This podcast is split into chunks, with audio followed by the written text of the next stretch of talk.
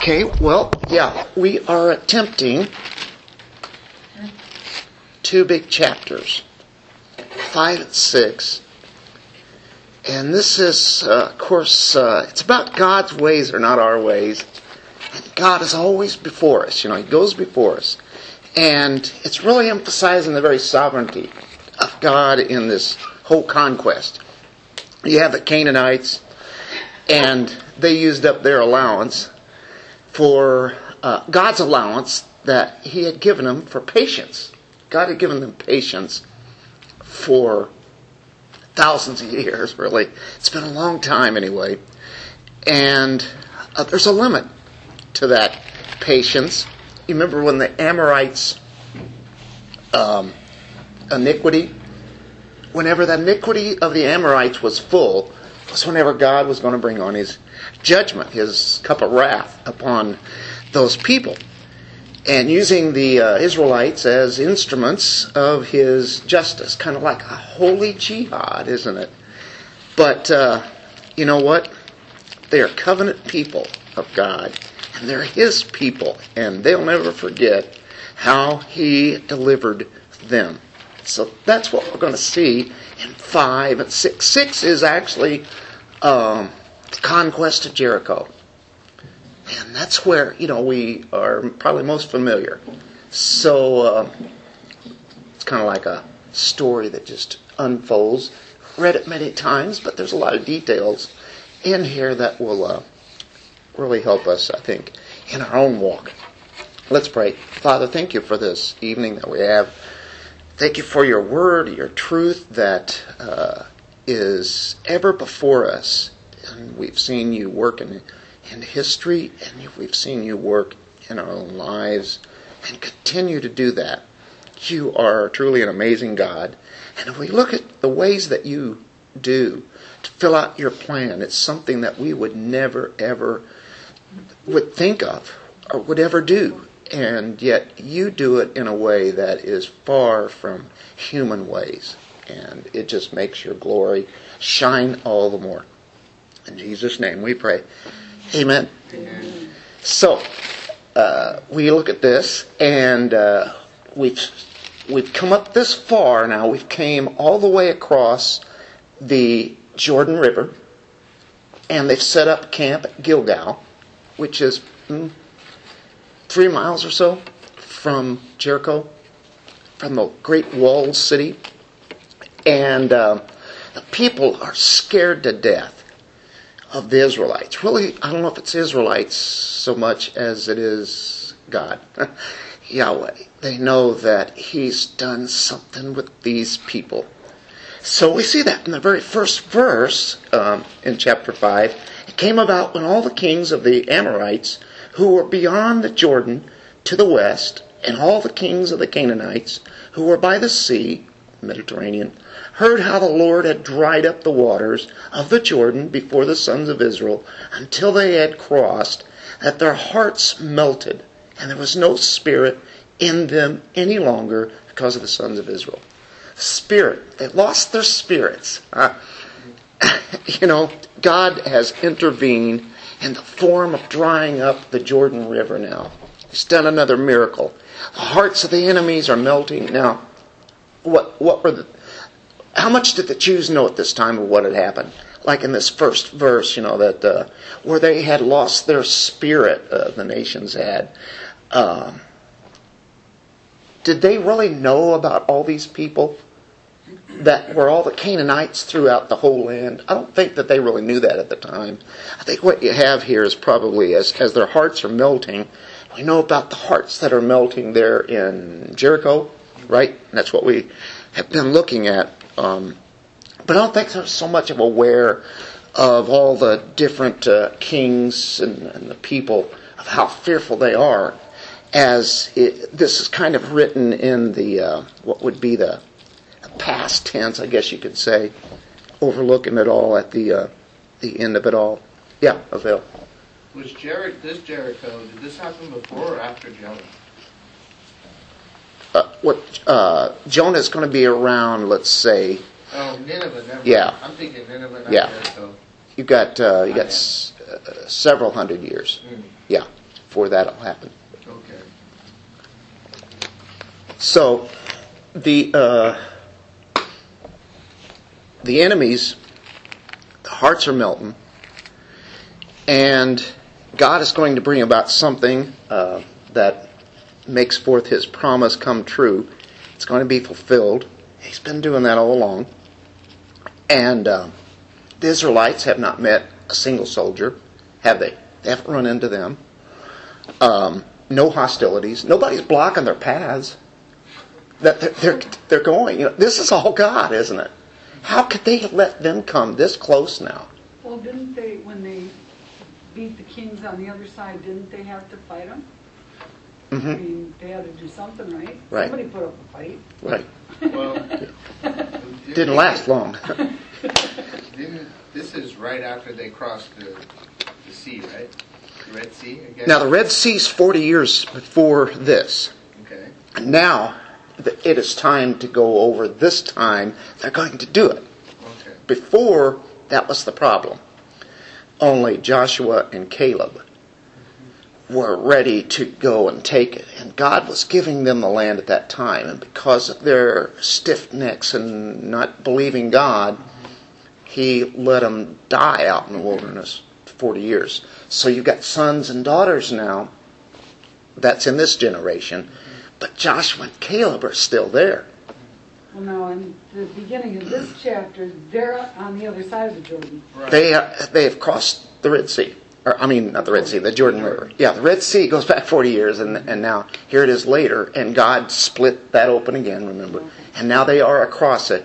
They're at Gilgal, and they had started like about at least 7 miles that they had been camping out before the Jordan River, and they've gotten there. Now they've crossed over. Okay, now they're at Gilgal. And Gilgal. So what do we know about Gilgal? I mean, what about those people?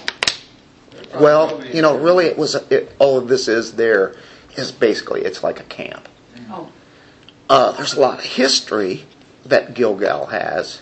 Some good things, some bad things, but this is an area where people will, will settle. It's a good area, you know. It's of course being close to where Jericho is at. The weather is highly favorable. You're close to the river there. So it's a pretty good place. Jericho heard that the Israelites crossed over. They're panicking. Yeah, they know all about it. Of course, Rahab did, and all the people already knew because they revealed it to the spies. Well, you know what your God has done. Yeah. But God is going to save Rahab and her family and all the people in the house. God made a promise there, or through the Israelites there. And that's a matter of grace and mercy right there, isn't it? And if she didn't obey, though, he said, if anybody comes out of that house, the blood isn't on our hands, so stay in. You're not protected. Stay right there. And they did. Yeah. So, the hearts are melting. God is going before His people. The battle is not even theirs. You know what? The battle is the Lord's. This whole thing that they're doing, it looks like they're really doing something, but it's God. He's making the way in all of this. So anyway, in the first verse, we see a demoralization of the enemies of God. They're demoralized. Their hearts have melted. Their spirits have been weakened to where, it's like they don't have a chance. That's the way they're seeing it. Although they have trained armies, they have the walls of this city, looking at it humanly, there was no way that anybody could take them on. Certainly not. The Israelites, their armies are not trained. They don't even have weapons. I'm looking at this verse 2, and it says, making sharp knives. They don't even have sharp knives. They got to make sharp knives. Well, let's get into this. Let's get into this verse 2. This is...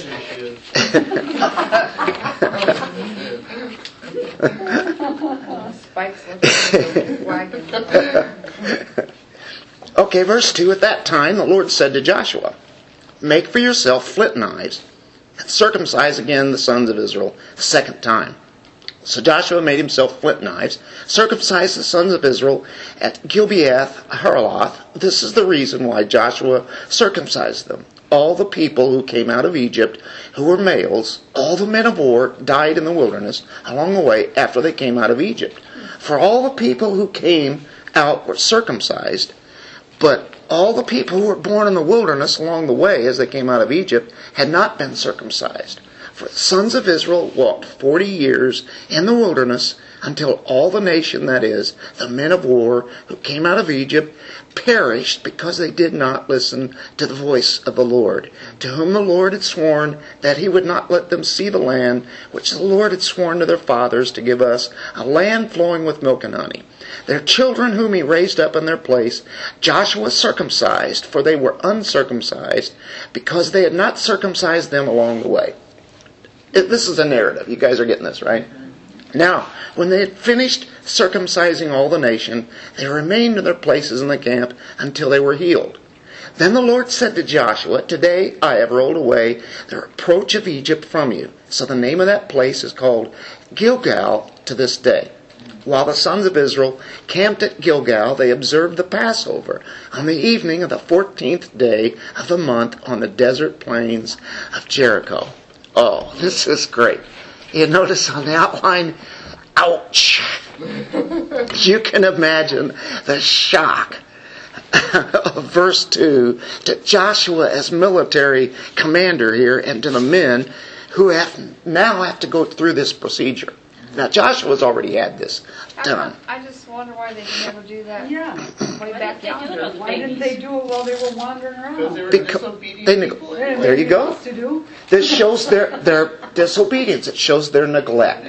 Matter of fact, they neglected to celebrate the Passover. Oh. And then they didn't do circumcision. You know what they were? Have you ever seen people just quit? They quit church. They just quit everything. And they don't do anything dealing with the Lord or whatever. That's where this nation was at for those 39 years, basically. That's really it. This is sad, but it shows you the patience of God. And now he's going to lead them into triumph. He didn't mind giving them a little ouch. These guys never had it happen before. Yep. Now, make flint knives, circumcise the Israelites. They had neglected it, and all the younger ones, they have to be circumcised. God's not going to take them into the promised land without them being consecrated. That is what Israel has always been known as. And it's interesting, as you look into verse 8 and 9, these are grown men. They're not little kids. They're not infants here. The entire procedure is going to incapacitate these soldiers for several days at least. Think about it. This is on the west side of the Jordan already. They've already crossed over. They've crossed. Now, are your minds clicking? Why in the world would God get them that close to the enemy? It says, okay, now, circumcision time. Gas stage cells. What in the world is going on? God, what are you talking about? This is crazy. We're going to take them on, and now you're just going to incapacitate us? Right. What if they come after us now? Yeah, exactly. They're helpless. Well, the people are terrified because they know that the Israelites just crossed over, and they know how they crossed over, and they heard what happened to Pharaoh. They're terrified. The Israelites don't know all that. Yeah, but, you know. Here's where faith comes in. And that's right. You're looking at it two ways, what you just described there. Here's the way the other people are looking at it. They're scared to death. But the Israelites here are la-di-da-ing around. I'm sure they're thinking, what are you thinking of? What are we doing? You know? Yeah, it's so good question. They are on the other side. They're just a few miles from Jericho. This is suicidal. This makes no sense at all. I mean, have you ever heard of any kind of war that would go on and where somebody would do something crazy like this? It's like running into a war without armor or a shield or just with a little shiv knife, a little prison shank.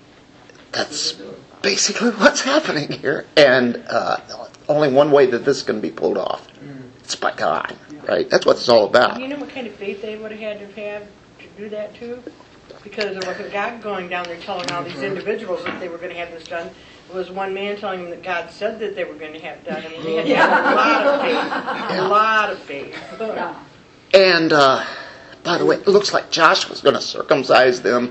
Actually, he's going to have other men, you know, do it because they have so many of them to do. But, yeah.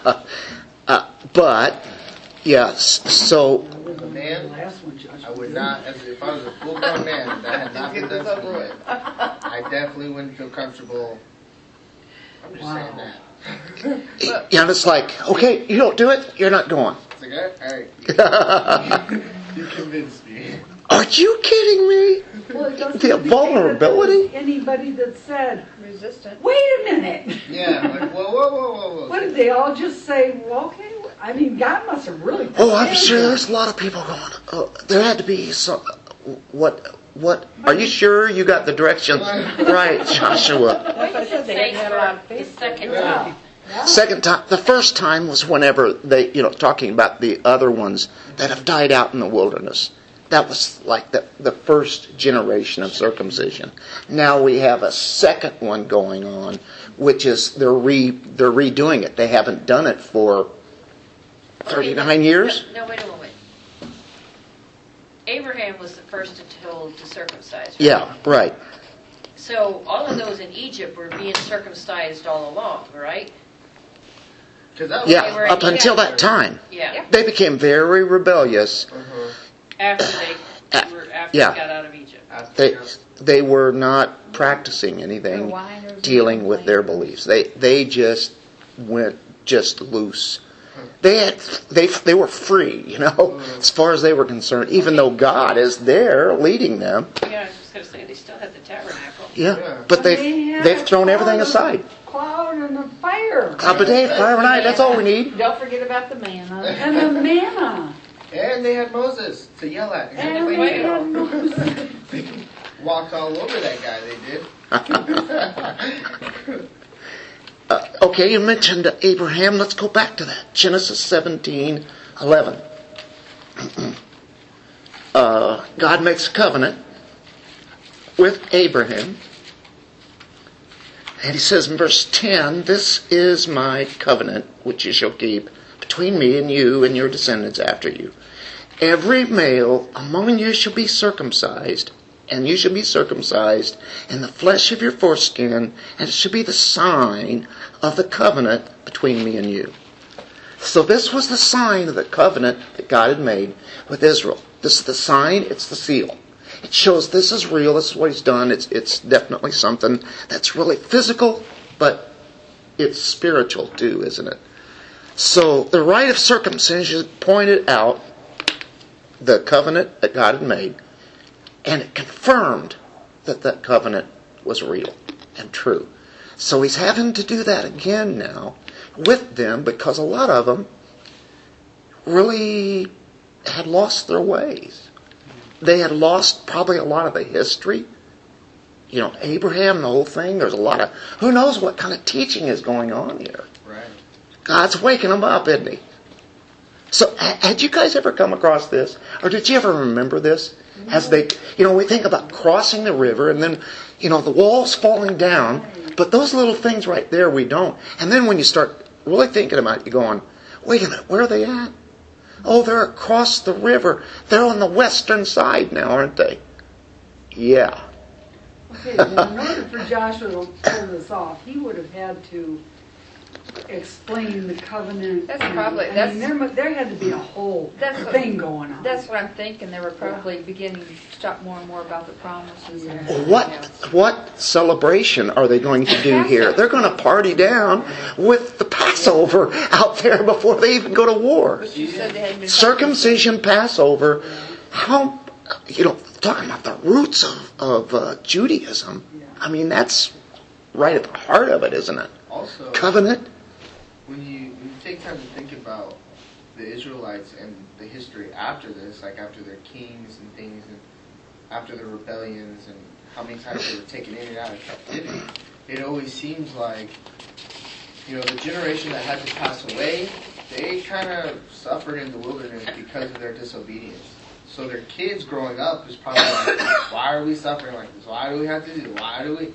And it was like, why? And eventually, I'm sure the people are like, because we want to do it our way. You know, we don't want to listen to Moses. We don't want to listen to God who tells Moses to tell us what to do.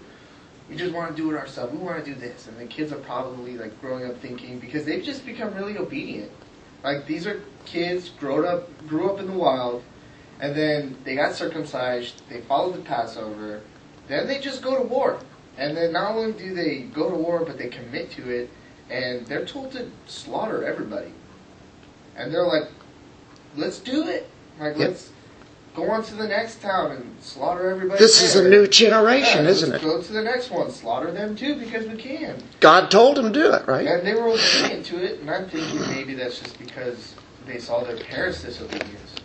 Because a lot of the times in the future, the kids, obviously, because kids still generation after generation, even in their captivity, you know, they're in captive because of their disobedience. Their kids grow up in captivity with hard times and sufferings and unnecessary laborers, and they eventually, those kids are going to be like, I don't want to be like this because my parents didn't listen. Now I have to suffer because of that.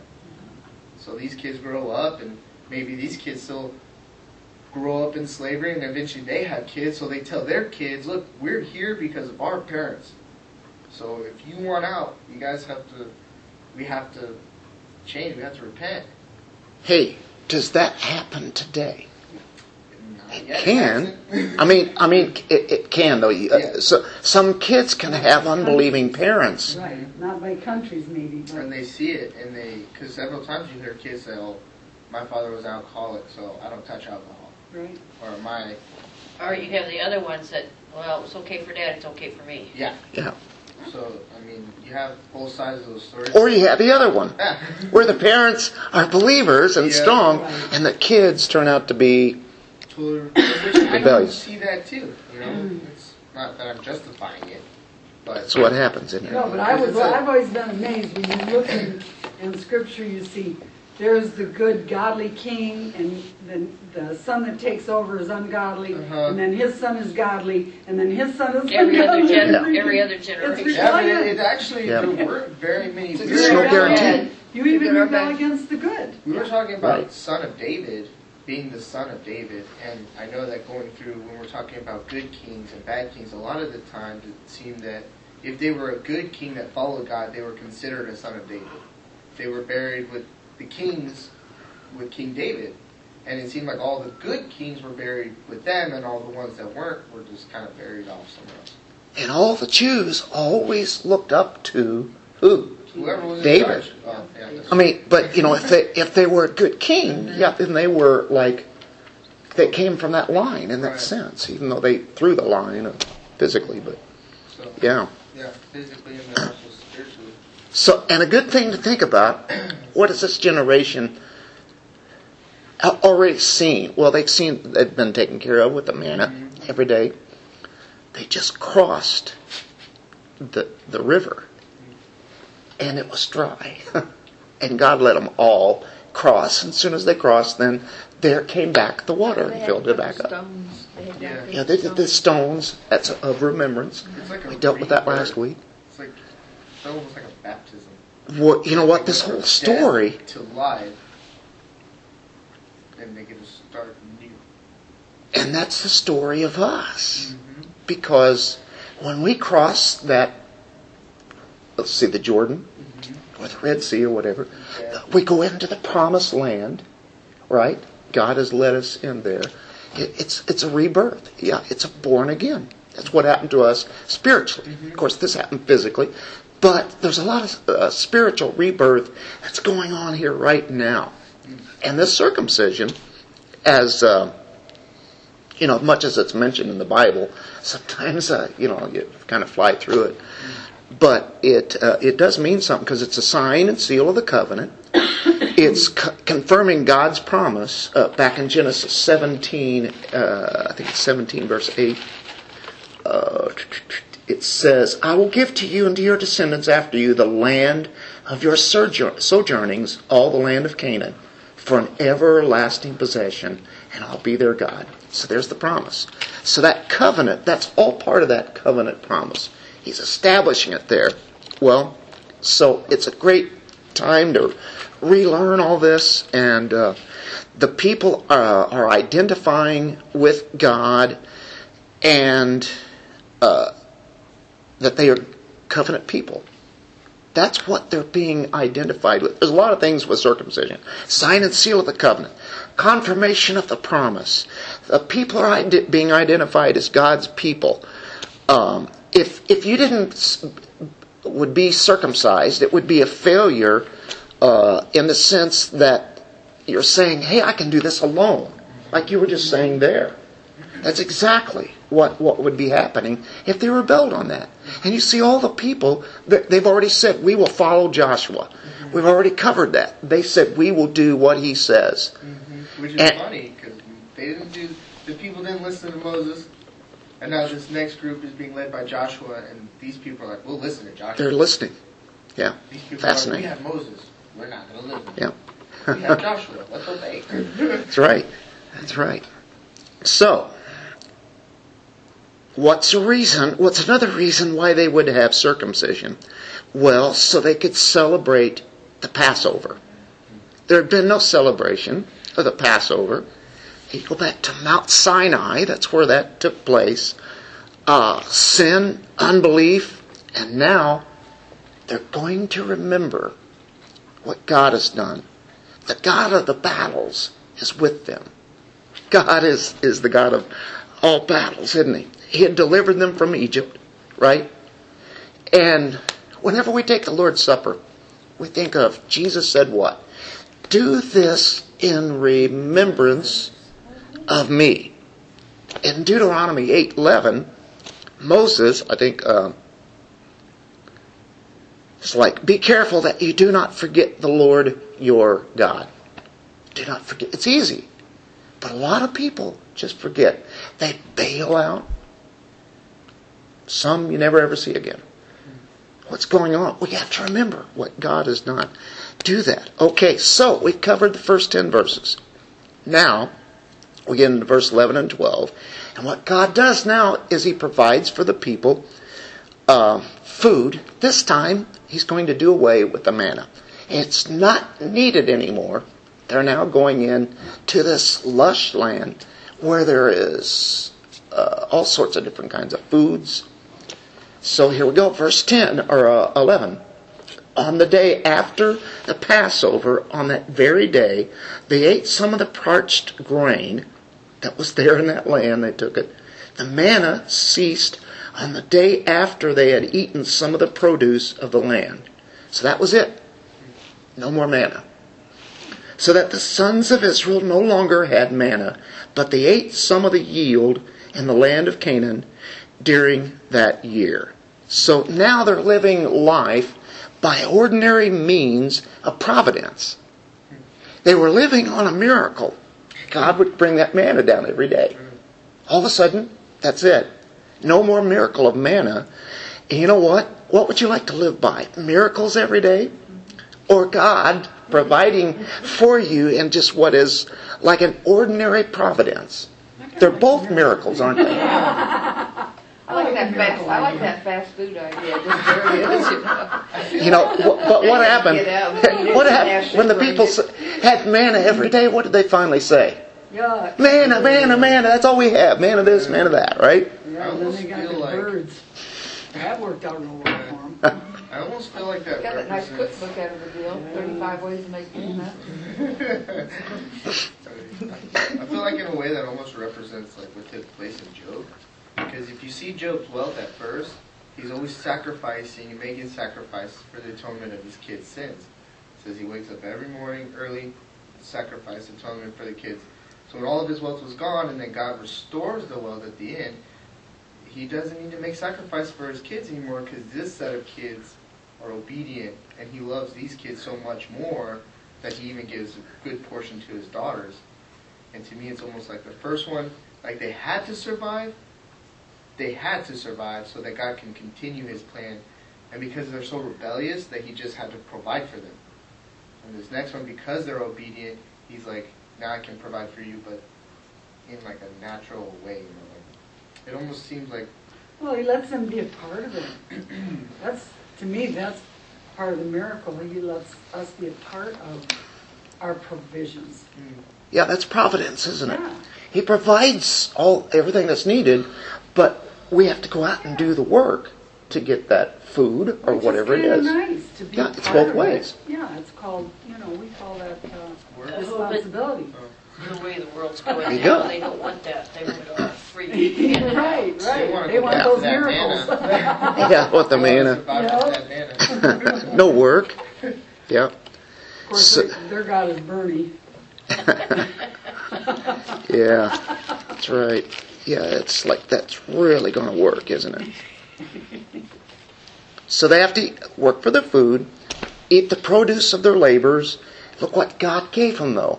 My, all sorts of, the land of what? Milk and honey, everything. So unleavened bread, roasted grain, may not sound like much as they started off, but it's a token of what is to come as they go in to the land. There's a lot of symbolism there, isn't there, really, of what it really is a reality. But they can eat from that produce. Look what God has given them. So, would you say that God is faithful in everything and everywhere He takes us? His faithfulness will always follow us. Okay, the next part is really interesting. Just before they go to Jericho, what happens? It came about, verse 13, when Joshua was by Jericho, that he lifted up his eyes and looked, and behold, a man was standing opposite him with his sword drawn in his hand. Joshua went to him and said to him, "Are you for us or for our adversaries?" He said, "No, whether I indeed now come as captain of the host of the Lord." Joshua fell on his face to the earth, bowed down, said to him, "What has my Lord to say to his servant?" The captain of the Lord's host said to Joshua, "Remove your sandals from your feet, for the place where you are standing is holy." And Joshua did so. Joshua is the captain, but you know what? He's really meeting the true captain here. And of course, Joshua means what? It's Yeshua, Yehoshua, Jesus. You know who this is? Jesus, pre-incarnate. Wait, this guy here? This is Jesus. The captain. This is the captain of the host of the Lord. And Joshua worships him. If he was anybody else, that don't do that. Yeah, because even in Revelation, John goes to bow down and worship the angel. Bingo. You hit it. He wouldn't allow. And the angel said, No, what are you doing? Right. Nebuchadnezzar, with Ramshak, Meshach, and Abednego, he said he saw one in the flame with them, as though he were like the Son of Man. So would that also be Christ? Yeah.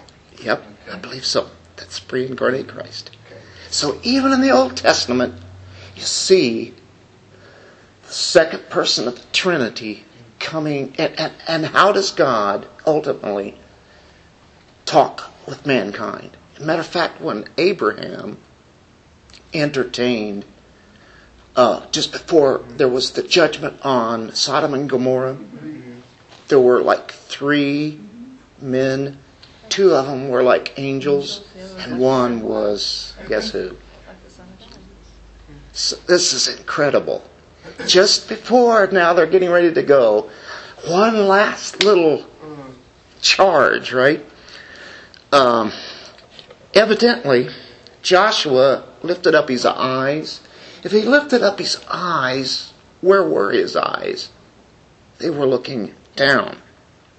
Which means, and I don't want to read into that too much, but maybe he's contemplating, thinking this over. What's he thinking? That's a huge city there with walls. I've never done anything like this. How are we going to besiege this? I've never done any besieging of cities. Right. What would you feel like?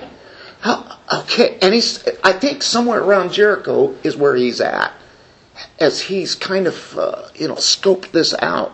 He's getting ready to take it. He has no doubt that God's going to do this, but he still doesn't. He's probably like, okay, we're going to get there. God's going to shoot fire in there. He's going to send something to trample them over. Maybe it'll cause insanity. We're just going to have to go over there and find out. That would be... He's thinking, isn't he? And he might be a little overwhelmed. We don't know. He doesn't really have considerable military experience here. He's going to lead all these people in there. But these are obedient people, so... Yeah, but he's going to lead them. That would be pretty... That's scary too. Intimidating. So maybe he's cast down a little bit. Don't know. He's looking down. Then he looks up. This strange figure appears before him, and he goes up to him. He says, "Are you for us or against us?" And God says, "Well, I'm not against you. I'm not for them. Are you friend or foe?" Right? Wow, it's pretty bold. He doesn't have any kind of weapon. Yeah. I know you guys got a sword on and everything. But you're here to strike us down. You know what? The captain of the Lord's host said here, "I indeed come now as captain of the host of the Lord. I am the real captain here." He's basically saying, submit to me. I am not your co-pilot. You ever heard of that? Yeah. God's our co-pilot. Now, in a way, I understand what they're saying. But in another sense, he is the pilot. We're just along for the ride here, It's not an equal thing here at all. He's the plane, yeah. Like, you're the passenger. Yeah. Yeah, well, there used to be this picture out, and it was called God's, we're co-pilots, basically together here. What is needed here is to make sure that Joshua is totally submitted to this. I'm sure, he believes in God. God's going to do this, but there is one last thing here. Are you prepared to fit into God's plans? That's the idea. The battle really wasn't at Jericho. This is where the battle is really at.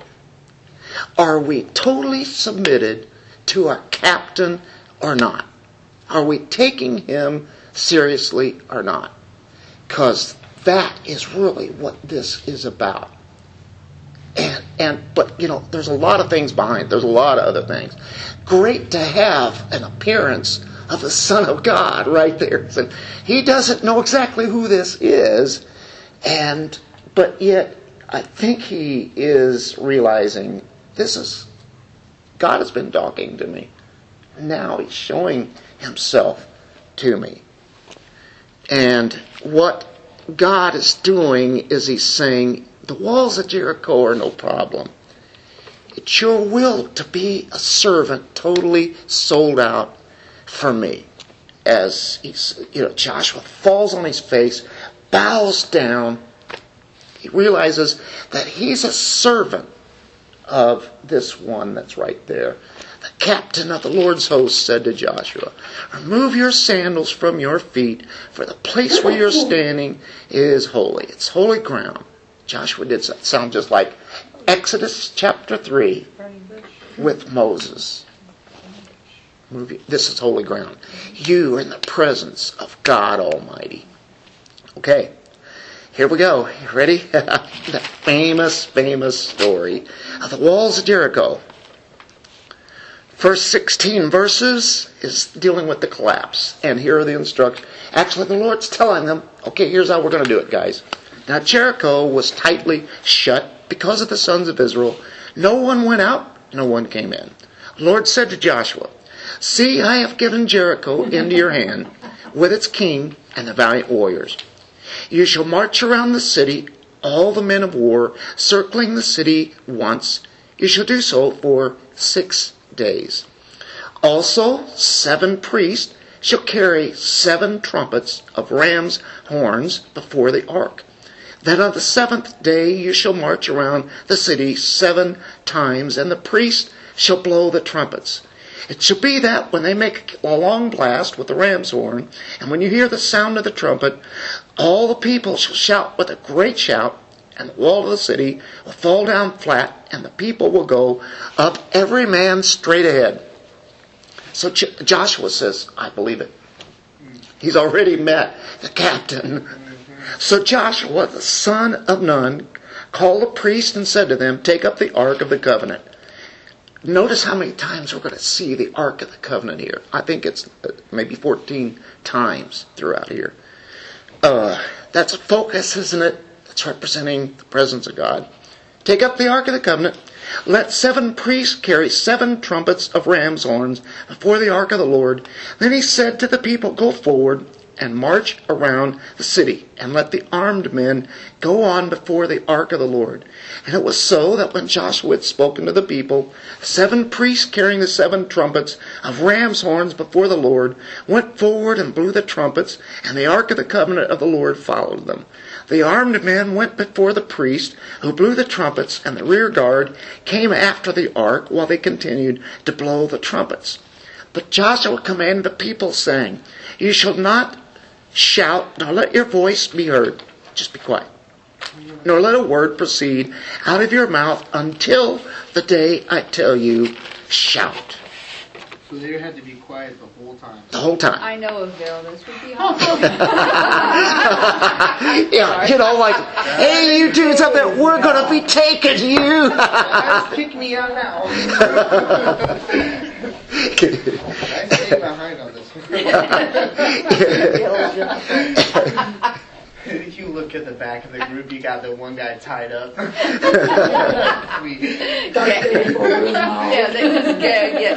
gag it, right? Yeah. Somebody gag it. You know how football players are, you know how they talk trash, you know? No talking trash here, guys. Let's be quiet. Then you shall shout. So he had the ark of the Lord taken around the city, circling it once. Then they came into the camp, spent the night in the camp. Now Joshua rose early in the morning, and the priests took up the ark of the Lord. 7 priests carrying the 7 trumpets of ram's horns before the ark of the Lord went on continually and blew the trumpets, and the armed men went before them, and the rear guard came after the ark of the Lord while they continued to blow the trumpets. Thus the 2nd day they marched around the city once and returned to the camp. They did so for 6 days. Same thing every day. Then on the 7th day they rose early at the dawning of the day, marched around the city in the same manner 7 times. Only on that day they marched around the city 7 times. At the 7th time, when the priests blew the trumpets, Joshua said to the people, shout, for the Lord has given you the city. The city shall be under the ban, it and all that is belongs to the Lord. Only Rahab the harlot and all who are with her in the house shall live, because she hid the messengers whom we sent. But as for you, only keep yourselves from the things under the ban, so that you do not covet them and take some of the things under the ban and make the camp of Israel accursed and bring trouble on it. But all the silver and gold and articles of bronze and iron are holy to the Lord. They shall go into the treasury of the Lord. So the people shouted, and priests blew the trumpets, and when the people heard the sound of the trumpet, the people shouted with a great shout, and the wall fell down flat, so that the people went up into the city, every man straight ahead, and they took the city. They utterly destroyed everything in the city, both man and woman, young and old, and ox, sheep, and donkey, with the edge of the sword. Joshua said to the 2 men who had spied out the land, go into the harlot's house, bring the woman, and all she has out there as if you have sworn to her. So the young men who were spies went in, brought out Rahab and her father and her mother, brothers and all she had. They brought out all her relatives and placed them outside the camp of Israel. They burned the city with fire and all that was in it. Only the silver and gold and articles of bronze and iron they put into the treasury of the house of the Lord. However, Rahab the harlot and her father's household and all she had, Joshua spared, and she has lived in the midst of Israel to this day, for she hid the messengers whom Joshua sent to spy out Jericho. Then Joshua made them take an oath at that time, saying, "Cursed before the Lord is the man who rises up and builds this city Jericho. With the loss of his firstborn he shall lay its foundation, and with the loss of his youngest son he shall set up its gates." So the Lord was with Joshua, and his fame was in all the land. Okay, but Jericho's been rebuilt. Yeah, I was about to say, that did come to pass. That was a prophecy, right? Yeah. And the guy that built it did lose his first son and his last son. That's right. There was the Jericho. When Jesus came to it, it was like there was the old city, and then there was the new city. It wasn't exactly in the same spot, but we know that that's people... So how do we know this actually happened? That what's that? It's in Scripture. That the guy who rebuilt it, that he lost his firstborn. It's in Scripture. There's a story in here. That's what I was thinking. There is a story in here that tells about that. First Kings, I think, 16. I've read that recently. First Kings 16:34. First Kings 16.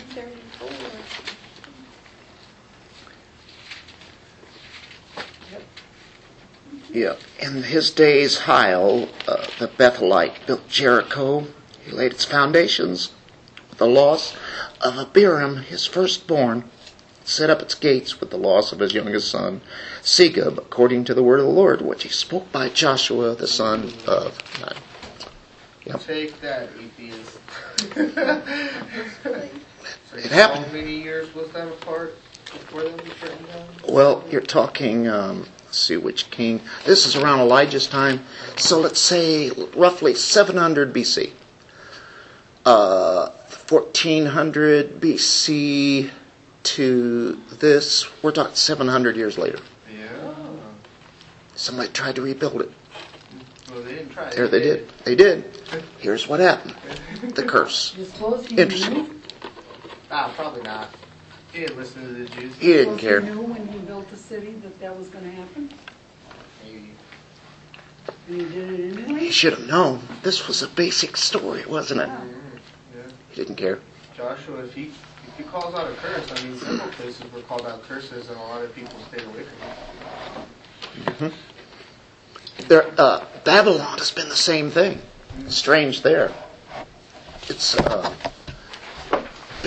there's a little bitty city there now that's been kind of restructured. There's always been some people that lived there, but basically it really never amounted to anything or anything like it once was.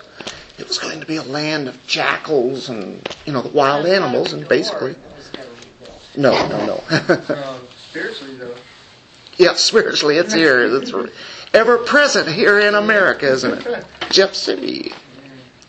So here we go. Just a few minutes, familiar with the story. The city is tightly shut up. It was barred and tightly shut. Nobody's supposed to go out. Nobody's going to get in here. It's tough to take on a fortified city like this was. Gates are closed.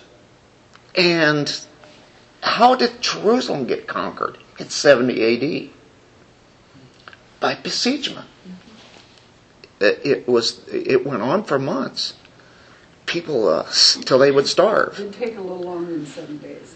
Yeah, that's the point. It would take months if they're going to besiege a city like this, and you have to be real patient. Or you can maybe use battering rams on wheels. They often do that. God's strategy is really unusual, isn't it? Yes, there are armed men. You have armed men.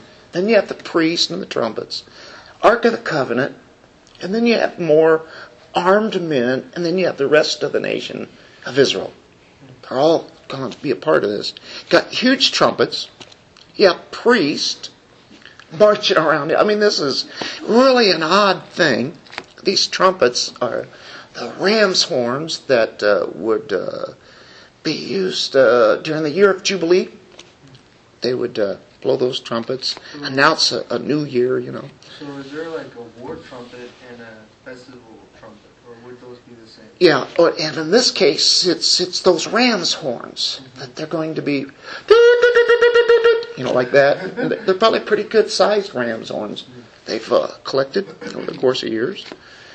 And so you do have some armed men. How much they're armed with, I don't know for sure. You know, they've got some that they picked up through some of the other battles. You know. And did we have a count as to how many Joshua took with him? Wasn't that back here a ways? All I know is that when they crossed the Jordan, all the fighting spirits and the people left. And all they had left in there behind their armor was cowardice.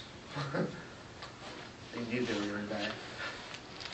You got to wonder what they were thinking around about the third or fourth day. I would hate that feeling. I'm telling you, being like a fish in a barrel or a goldfish in a bowl, waiting for that cat to just... What were you asking there, Debbie? What did you say? Well, how many men Joshua took with him actually to the wall? What was all? It was all the people. You mean now, where we're at now? Yeah. That would be... I wasn't here last week. Okay, well, it would be... Well, you got all the army mm-hmm. and all the rest of the people. It's all of Israel. Well, the only real number that you might be thinking of is the number... They gave us a number of guys that left their families on the other side of Jordan. That's right, but all the others went with them. Yeah. They gave us that number of guys. It was like 3,000. Right, okay. Yeah, is that what it was? Because like it said, so there had to be enough. There was a lot more than that. There had to be enough that they completely encircled Jericho. Mm-hmm. Oh. Because they all went up, so when the walls fell, they went in from all sides. Yeah, immediately.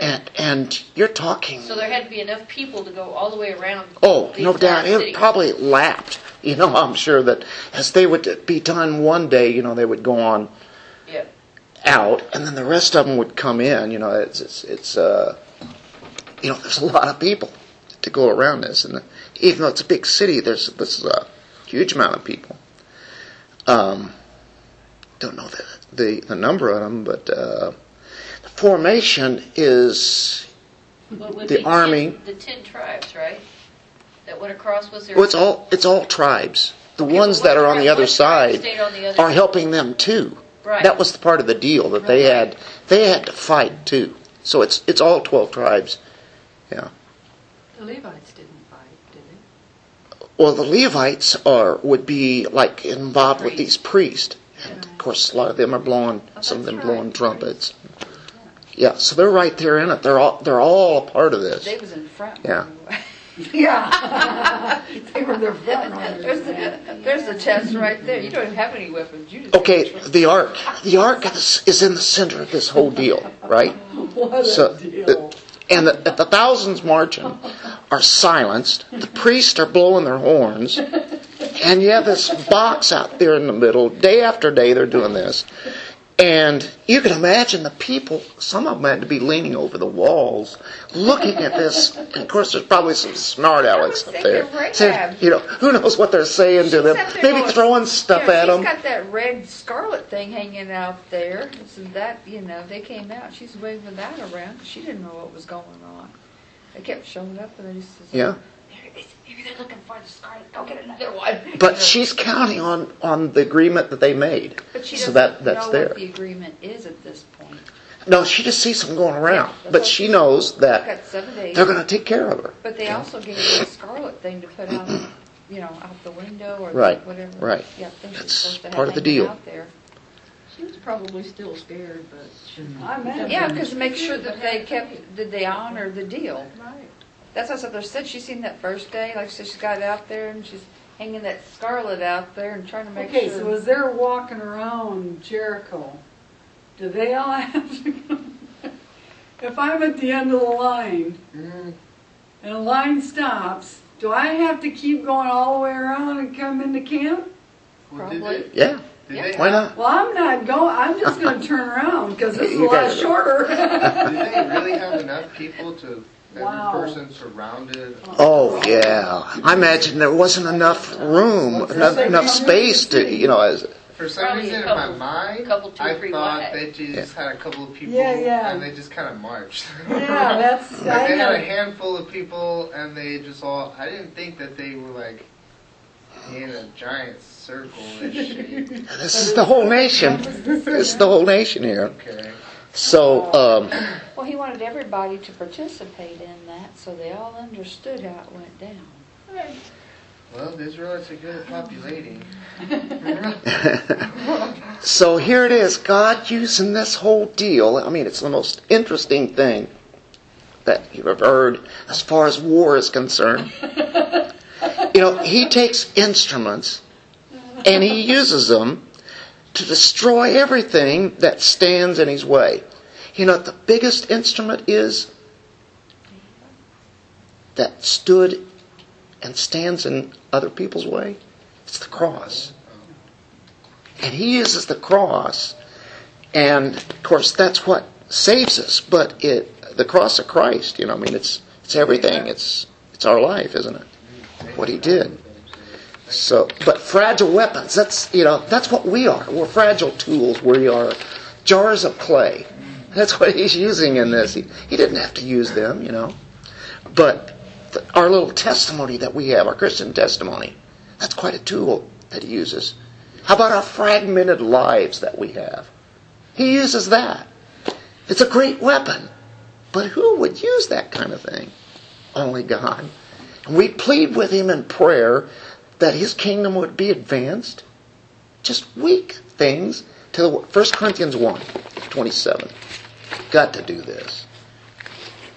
You know what it says? But God has chosen the foolish things of the world to shame the wise. And God has chosen the weak things of the world to shame the things which are strong.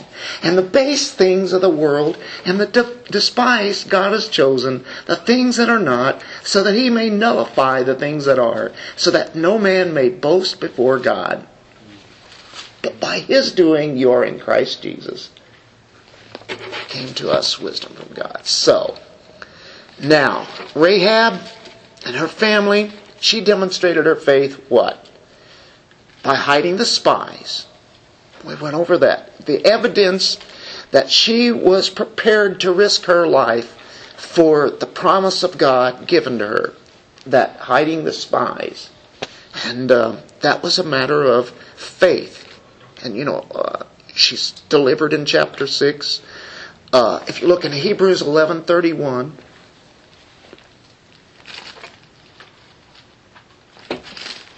says, by faith Rahab the harlot did not perish along with those who were disobedient, after she had welcomed the spies in peace and all that were in that house. And she got to keep their stuff too. Did you notice that? Yeah. Mm-hmm. They got to keep, they didn't have to get rid of their stuff, but all the other animals. I thought that was kind of interesting. And all that she had. Right? Yeah. Did you notice that those people were brought outside the camp, and then they were brought inside the camp. And now they are part of Israel. Isn't that the grace of God? Part of the genealogy of Christ. Now, is there something that seems unfair in this situation? What about all the other people? They knew, too, that God had done all this stuff. They knew that. You know, was it by accident that these spies had come to her house and knocked on the door? You know, they didn't knock on anyone else's door. Why didn't they get a chance? Well, they were the only ones that repented and wanted God's mercy. And they believed God in that sense all the way. You know, we've heard what God has done among you. We've heard how the Lord has done this. They've all heard of God, how he has forged this covenant. It's just like with us, the only unfairness is that any were saved. Mm-hmm. Exactly. Why did he save them? Exactly, isn't that the way that it goes? So, you know, they had turned in repentance and faith. The last part is found in 26 and 27. the destruction of the city of Jericho. And if you haven't felt this, you know, as we read that, somebody mentioned it earlier about the, 20.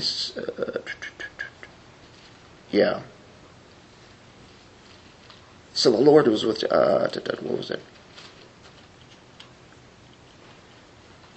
Anyway, all the people were slain. Every living thing. This is appalling. If we really think what really happened, there's no way to sanitize this. There's no way to clean this up and make God look a little bit better. Isn't that what a lot of people would like to do? Called whitewashing. The God of the Old Testament. And people say, well, I don't have the God of the Old Testament. I have the God of the New Testament. Well, yeah, we'll turn to Luke 21, where it talks about him coming back. Bloody bodies everywhere. Men, women, children, the elderly. They were all killed. They were speared. They were gored. You couldn't take them out by shooting with a gun and making it easy that way. That's a little more cleaner. No, this is coming in there and spearing them, goring them, and children. They didn't bury them, they just burned them. Wow. Can you imagine little kids with indescribable wounds that had been put on them? We can't imagine that. This sounds so foreign to the way that God seems like He ought to be. Only the gold and the silver was taken and to put in the Lord's treasury. Nothing else was. The destruction, here's the answer to this. Because God's done this before. Why do they have to kill all the oxen, sheep, and donkeys and all the animals? I think he's making one point. There's probably a lot of reasons, but one of them is saying everything about this place is evil and wicked, corrupt. The animals, we don't want anything. We're not going to take anything.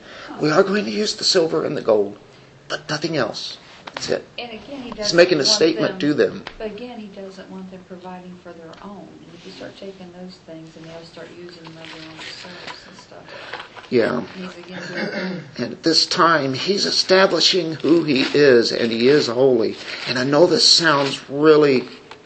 It sounds like a bad thing. But you turn to Genesis 15, 16, isn't it? Yeah. 15, 16. Then, and this is Abram and God. Here's a covenant, right? Even right here. And he's talking about this very time now. And it's coming true. In the fourth generation, they will return here. For the iniquity of the Amorite is not yet complete. So that means their sin and their iniquity was going to run its full course. And after the time of the slavery in Egypt, there's going to be a time when they cross over, and Israel was going to be the instrument that God used for these wicked, evil people. Just like the wickedness and the evil is in our times today. But God let it run its course, and then He says, okay, you're my people that I've chosen to go destroy and do it completely. What is it saying to us spiritually? Kill our sin.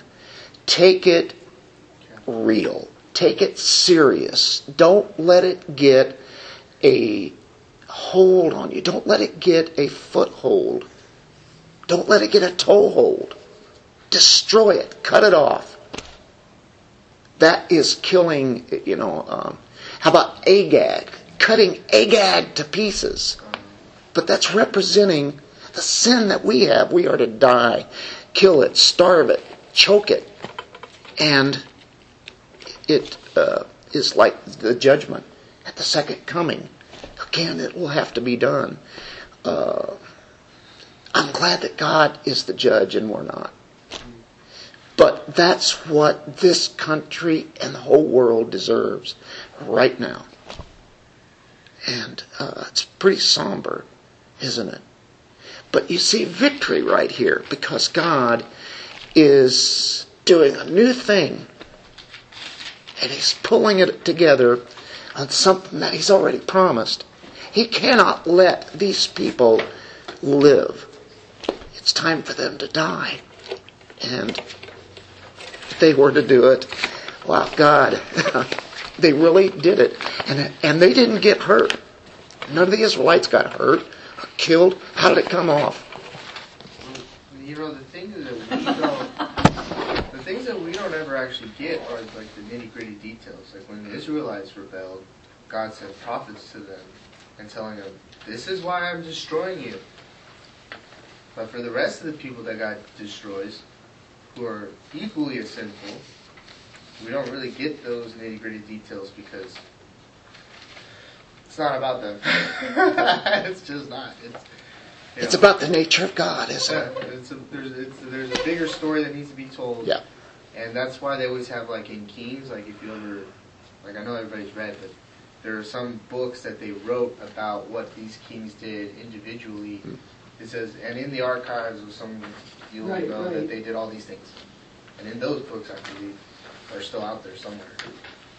I don't know if they have them or not have them or haven't discovered them, or if they just kind of faded through time, but they wrote down the rest of that information somewhere. Yeah, I think a lot of them got destroyed, probably at the time of Babylonian siege and captivity of the city there. Of course, they burned it up and destroyed the temple there. They lost a lot of things. Anyway, thank you guys for hanging on. We went a long time. That was 2 chapters. Let's pray. Father, we thank you for this evening, and what a God you are. You gave the plan. You carried out the plan. It took maybe several hundred years, many years, but it came about the way that you so desired. And it's all for your glory. We know that you use people to bring about your plan. And it's amazing that you would use us in every little detail in the church that you carry out. And so what a privilege it is to understand a little bit more about who you are and what you're about. You are certainly a holy God. In Jesus' name, amen. Amen. All of our brilliant strategists plotting and planning all of wars all over the place.